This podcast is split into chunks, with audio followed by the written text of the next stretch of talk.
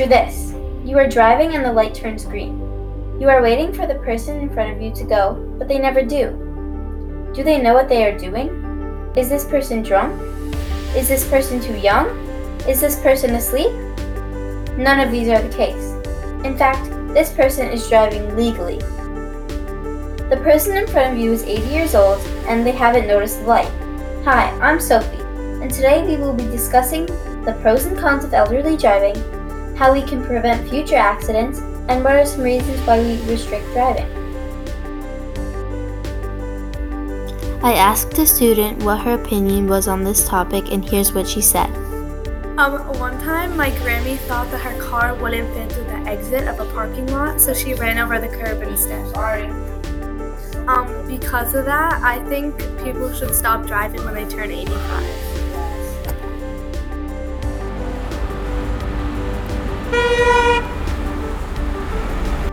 Pros and cons to elderly driving. Driving is one of the only things that help the elderly remain active and independent. Without a car, they might sit all day doing nothing. On the other hand, driving can also be dangerous and risky for older adults. As drivers become older, they may experience vision impairment, slower reaction times, and other medical slash cognitive problems. Older people can get lost or forget what they are doing. All these things can make it dangerous for older people. How we can prevent future accidents. if you know someone who is an older driver, try to convince them not to drive at night or on busy roads.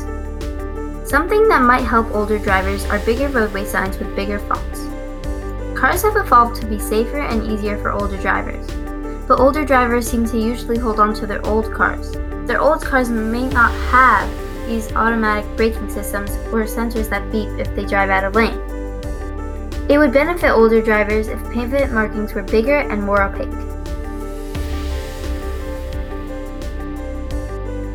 Do you think changes should be made to make it safer for older drivers? I don't think there should be changes made. I just believe that older people shouldn't be driving since they are hard of hearing and have trouble seeing. What are some reasons why we restrict driving? The most common driving restriction is bad eyesight. If you have impaired vision, you will have corrective lenses listed on your license under restrictions. Other examples of this are needing a hearing aid or having a prosthetic. According to aging.newyork.gov, if your loved one has to appear in traffic court, the judge can require them to get a driving evaluation, take a DMV road and or written test, get a full medical evaluation or eye exam, and they can impose restrictions on driving. You should consider stopping driving if other drivers honk at you a lot, you get lost often, or if you find it difficult. In conclusion, driving can be hard and dangerous for the elderly. Accidents can be prevented if you stop driving when it becomes difficult. As you get older, you might have more listed under restrictions on your license. In the future, there might be changes that make it safer and easier for older drivers.